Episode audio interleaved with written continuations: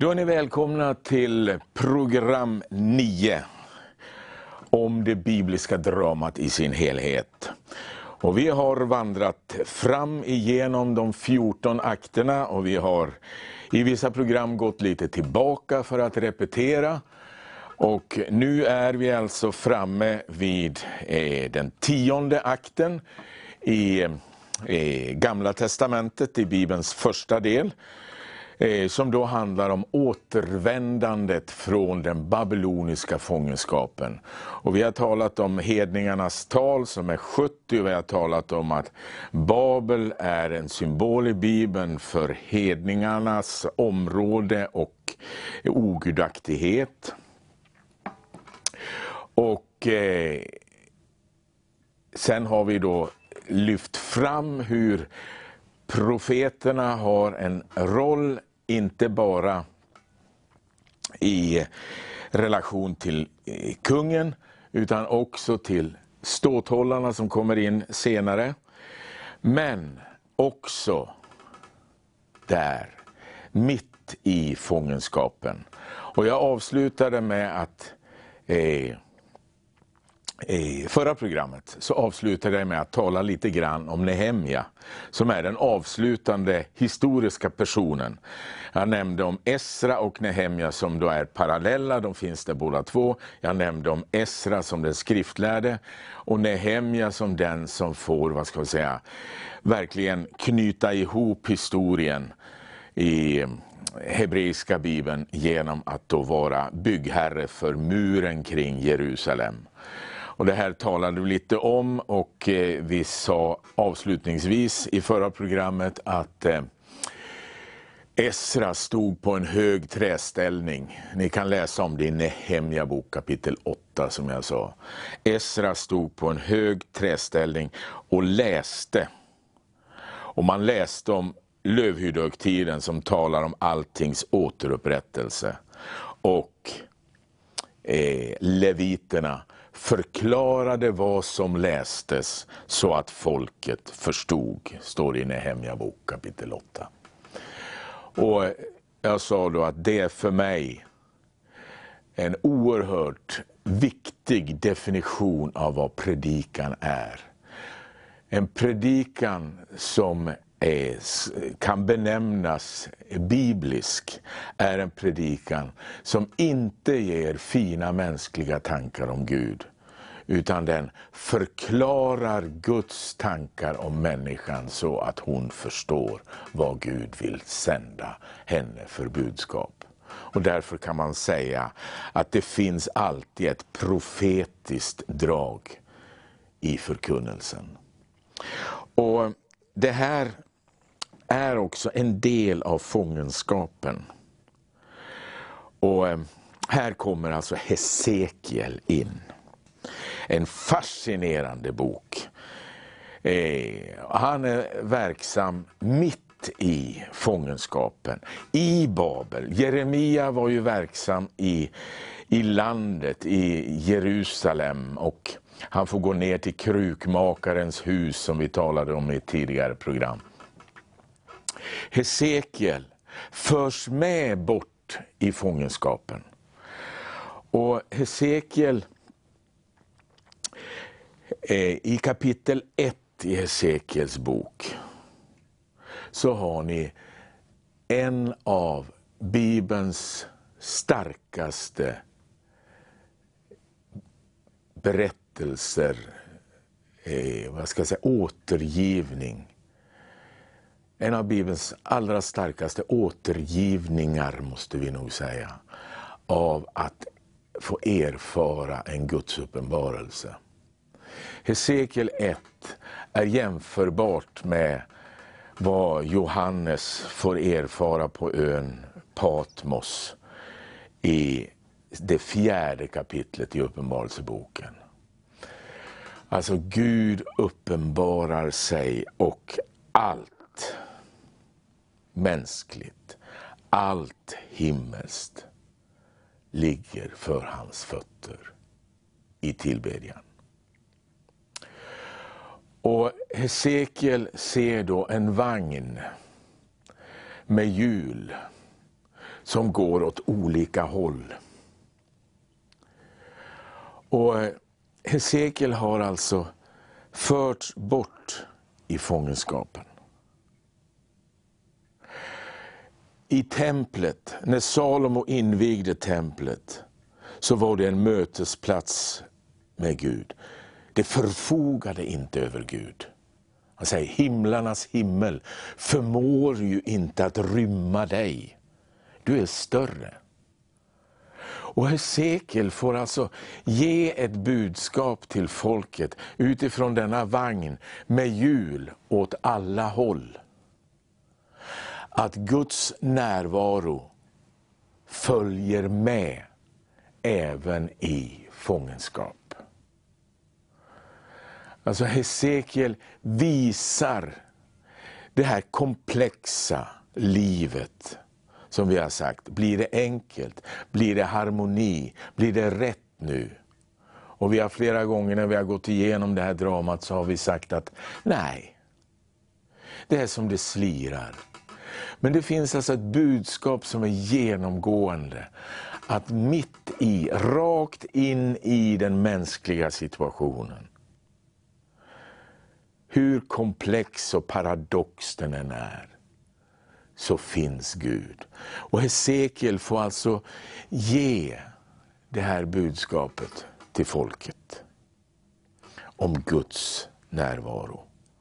Och han får vittna om att livet kommer att komma åter. Han har ett bildspråk som är fantastiskt. Han kan se en dalgång med döda ben som får liv som får kött igen. Alltså här har vi en upprättelse som det talas väldigt tydligt om i symbolisk form. Och han är, om, jag brukar säga att Mose, han är den som förmedlar det talade och skrivna ordet först och främst. David är den som förmedlar det sjungna, musikaliska ordet först och främst. Hesekiel är den som förmedlar det dramatiserade ordet först och främst. Alltså vi har tre framträdande gestalter här i det bibliska dramat som har olika kommunikativa sätt. Och eh, Det här ska vi ta med oss in idag menar jag. Vi behöver det talade, det skrivna ordet. Men vi behöver också det sjungna ordet. Och det är fascinerande när vi kommer till Paulus Eh, Kolosserbrevet 1, vers 15-20 är eh, helt klart en hymn som sjöngs i den första församlingens liv. Alltså Paulus använder sångens ord för att eh, förklara, för att förkunna. Och eh, här brukar jag ibland utmana, och jag har lyckats nu faktiskt att få en som vill ta sig an uppgiften. Lina Sandell, hon eh, har ju skrivit över 2000 eh, sånger och salmer. Eh, Bred dina vida vingar är en, Blott en dag är en annan. Två mycket kända, En liten stund med Jesus eller En stilla stund med Jesus är en tredje. Över 2000 sånger. Och de tar upp, bara när man bläddrar i de här tre volymerna som hon själv gav ut, med sina sånger. Samlade sånger heter det. Om ni hittar dem på ett antikvariat så köp dem, de finns inte i så många ex. Men det är som en bibelskola att läsa hennes sånger, för hon skriver sånger om alla dimensioner i livet med Gud. Och där är också Hesekiel som då visar dramatiskt att Gud finns med i detta. Och eh, går vi till Saltaren som vi då kopplar till, till David väldigt mycket som jag sa. Över 70 salmer är kopplade till David. Även om det är inte helt enkelt att avgöra om Le David eh, ska översättas av David eller till David. Eh, eh, prepositionen le kan betyda både till och av. Och eh, Eh, vi kan konstatera att David är centralgestalt, men vi kan inte exakt konstatera vilka han har skrivit. Men om vi går till en psalm som är kopplad till den babyloniska fångenskapen.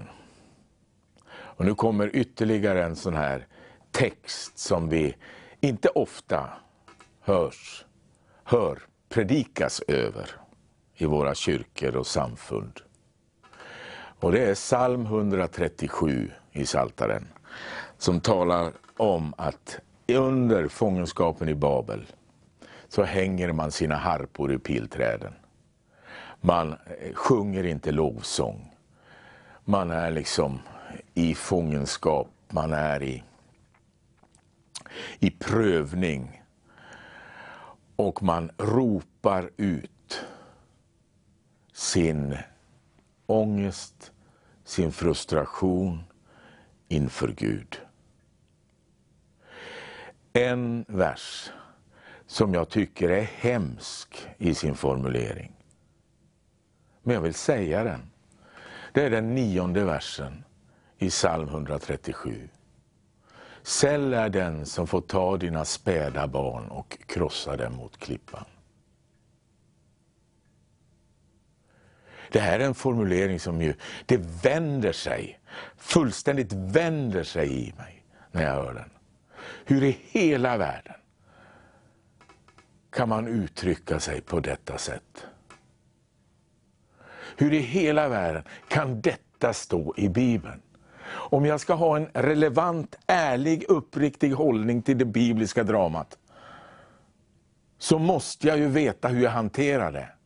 Jag kan inte bara skicka iväg vissa ställen, det där är inte väsentligt, det där hör inte till. För då är jag ju inte mån om Bibeln i sin helhet, då gör jag ju min egen Bibel. Och det är livsfarligt, för då kan vi få fram vad som helst.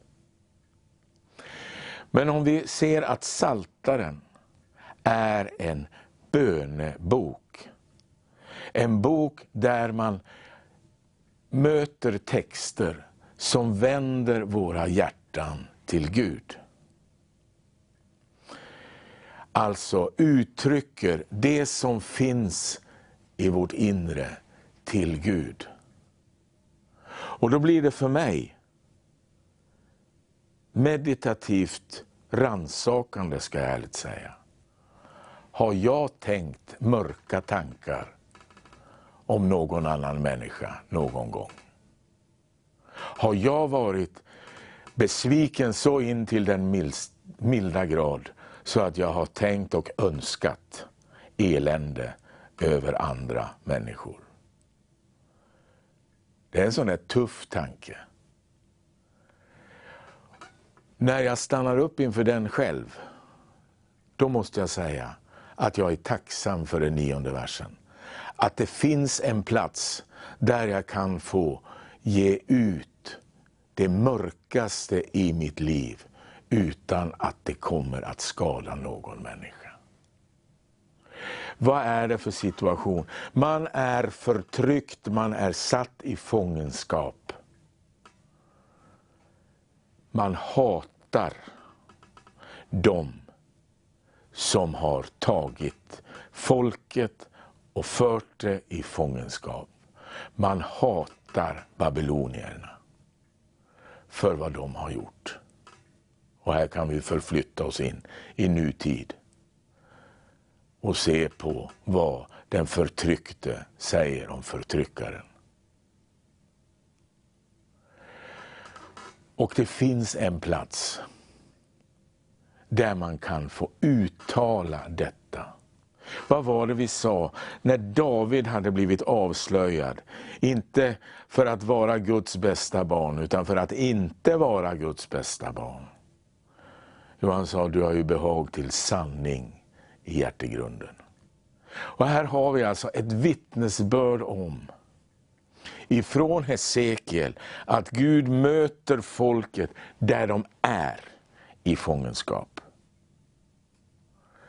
Och ifrån Saltaren 137 att Gud lyssnar på deras mörkaste känslor, att man önskar livet.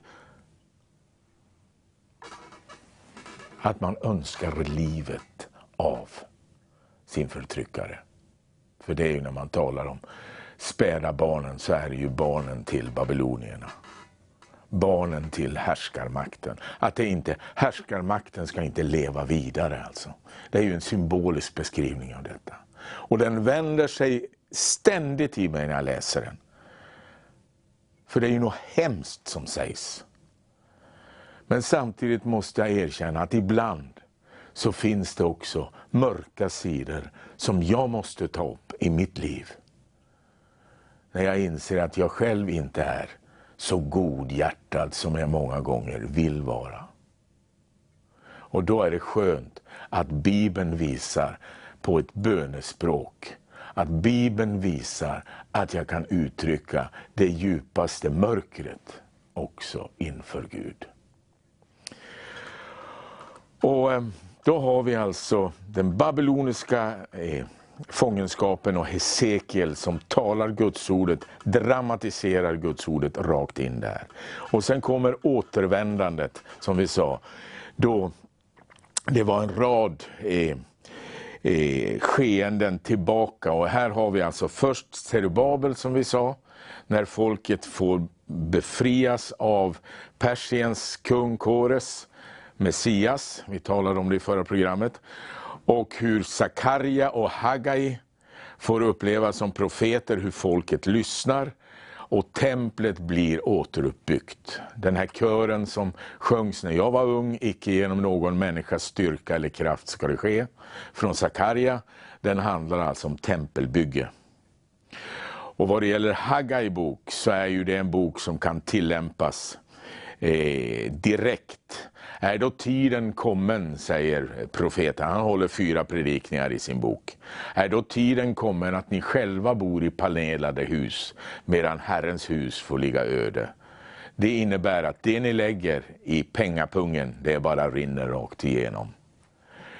Och eh, jag har själv bott i panelad villa i elva år av mitt liv. Så det hjälper oss ju att relatera. Vad är det vi prioriterar först?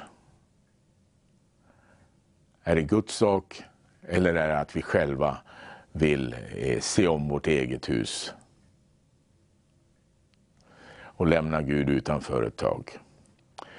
Det är bättre att lämna, ge Gud första platsen, för som vi ska se när vi kommer till Nya Testamentet, så för Gud oss tillbaka till oss själva. För han vill att vi ska ta ansvaret som vi sa. Men eh, när då eh, Sakarja och Hagai eh, förkunnar, så lyssnar folket och templet blir återuppbyggt. Men murarna ligger fortfarande i ruiner. Och när vi kommer till Nehemja då, som var avslutningen av den gammaltestamentliga historien, så eh, får han alltså vara med tillsammans med Esra och bygga upp folket både vad det gäller yttre trygghet, murarna, och Esra får ge folket en inre trygghet genom att på nytt förankra dem i Guds ordet. Och under den här tiden så verkar Malaki och sänder alltså Guds budskap in i den här tiden för att tala till folket om att på nytt ge sitt hjärta i hängivenhet till Gud. Efter det så kommer en akt som jag brukar benämna mellanspel. Eller vi kan ta eh, en paus i det bibliska dramat. För från Nehemja och Malaki så är bibelordet tyst fram till Johannes döparen och Jesus. Och här talar man både på judisk och eh, kristet håll om de 400 tysta åren mellan Malaki och Johannes döparen. Alltså Guds ord, Guds röst hörs inte. Och eh, eh vi har berättelser, det är ju det här som har kommit in i Bibel 2000 som har med de apokryfiska böckerna. Eller eh, på katolskt håll säger man de devtrokanoniska böckerna. Och vi har ju 11 sådana i Bibel 2000. Och det är böcker som de allra flesta beskriver på, på något sätt saker och händelser som, som sker under de här eh, 400 åren. Bland annat Makaber-böckerna handlar om det. Makaberupproret som är under det andra århundradet före vår tideräkning. Men det är, eh, jag vill bara ge er tre S som är viktiga att ha med sig under eh, eh, de här 400 tysta åren. Esra sa jag redan i förra programmet, han är den enda i Gamla Testamentet som benämns skriftlärd. Och så har vi talat om att 586 föll Jerusalems tempel. Och Hesekiel var verksam borta i fångenskapen och talade om att Gud också var där. Vad blev det att man började samlas omkring? Jo, man började samlas omkring skriften, omkring texterna. Och Esra i judisk tradition är den som lyfts fram som den person som sammanställde den hebreiska bibeln. En bibel som har tre delar, den är inte indelad precis som våra 39 böcker, utan den är eh, indelad i tre delar, lagen, profeterna och skrifterna. De tre delarna hänvisar Jesus till i Lukas 24, när han går med Emmaus lärjungarna och börjar gå igenom vad som står om honom hos Mose, i profeterna och i de övriga skrifterna. Där använder Jesus själv uppdelningen i den hebreiska bibeln. Som då i judisk tradition eh, går tillbaka på eh, Esra, men kan inte riktigt historiskt beskrivas. Vi vet bara att hos Josefus, den judiska historieskrivaren som skriver i slutet på det första århundradet, så finns markeringen av eh, eh de här eh, 39 böckerna fast de räknas lite annorlunda och de har annan struktur alltså utifrån den här tredelningen som jag sagt. Men det är precis samma textmassa. Och de apokryfiska böckerna som vi har i Bibel 2000 har aldrig varit med i eh, judisk kanon i eh, den hebreiska bibeln. Och Eh, de kallas alltså apokryfer, fördolda. Det är alltså, de har en dold tillkomst. Kanon betyder ju rättesnöre och det är alltså de böcker som är kanoniserade, som är eh, bestämda. Dessa böcker ska vara rättesnöre, kanon, mätsticka eller rättesnöre, snöresätt man ska rätta sig efter när man mäter. Eh, och det är alltså de kanoniska böckerna, de 66 böckerna. Men eh, de 11 andra, de kan alltså läsas till uppbyggelse, precis som vi läser eh, andra böcker till uppbyggelse. Så eh, kan vi läsa dem och det är väldigt berikande att få lite insikt i eh, vad som händer under de här 400 åren. Men eh, det första esset, det är alltså skriften.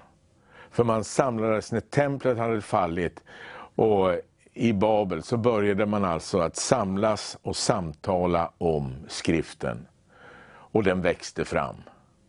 När man samtalade om skriften så behövde man någon som vägledde. Och då behövde man de skriftlärda och Esra hör till dem. Och det skrået, om vi får säga så, eh, växte alltså under de här 400 åren så att det på nytestamentlig tid finns väldigt, väldigt många. Som Jesus ju bland annat samtalar med. Och eh, sen har vi ett skifte.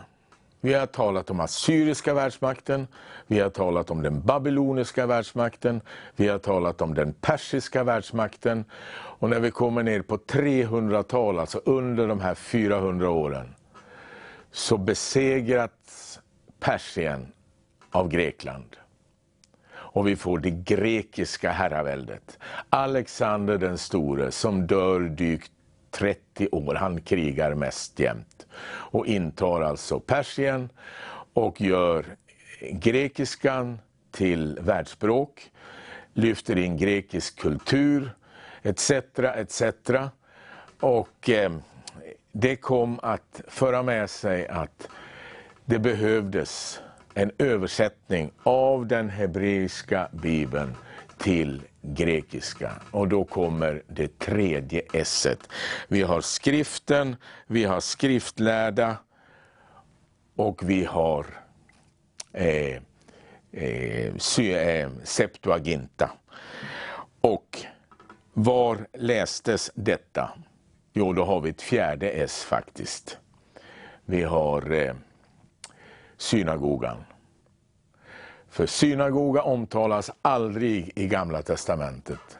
Men i Nya Testamentet vet vi att Jesus gick till synagogan som hans sed var i Lukas 4 exempelvis. Och eh, då eh, får vi alltså en användning. Det fanns många judar som bodde i diasporan, i förskingringen, till följd av dessa fångenskapsperioder. Som man, från 700-tal och framåt så spreds ju det judiska folket eh, över världen och det blev en diaspora. Alltså det växte upp synagogor över världen. Och där användes ofta eh, det grekiska språket, för det var den kultur som Alexander den store hade fört in. Och därför blir Septuaginta den bibel som de första lärjungarna till Jesus citerar ur. Därför är, så är det skillnad, rätt ofta, mellan ett citat som vi läser i vår svenska översättning i Gamla Testamentet och så citeras det i Nya Testamentet. Och då kan vi konstatera att det låter lite annorlunda i Nya Testamentet. Och det är för att Matteus exempelvis, när han använder Jesaja 7.14 i kapitel 1, så citerar han från Septuaginta, alltså han citerar en översättning. Och sen skriver han på grekiska och så får vi det en översättning till. Så vi har alltså flera rader, i, eller eh, flera steg i översättningarna. Och Det här är väldigt viktigt att ha med sig. Och Det är därför vi ska uppmuntra varandra att också jämföra olika översättningar. För de är, alla översättningar har svagheter och har fördelar. Och då har vi ett program kvar. Sen kanske det blir en serie till om evangelierna, men nu ska vi ägna oss åt eh, eh akt eh, 12, 13 och 14 i det avslutande programmet.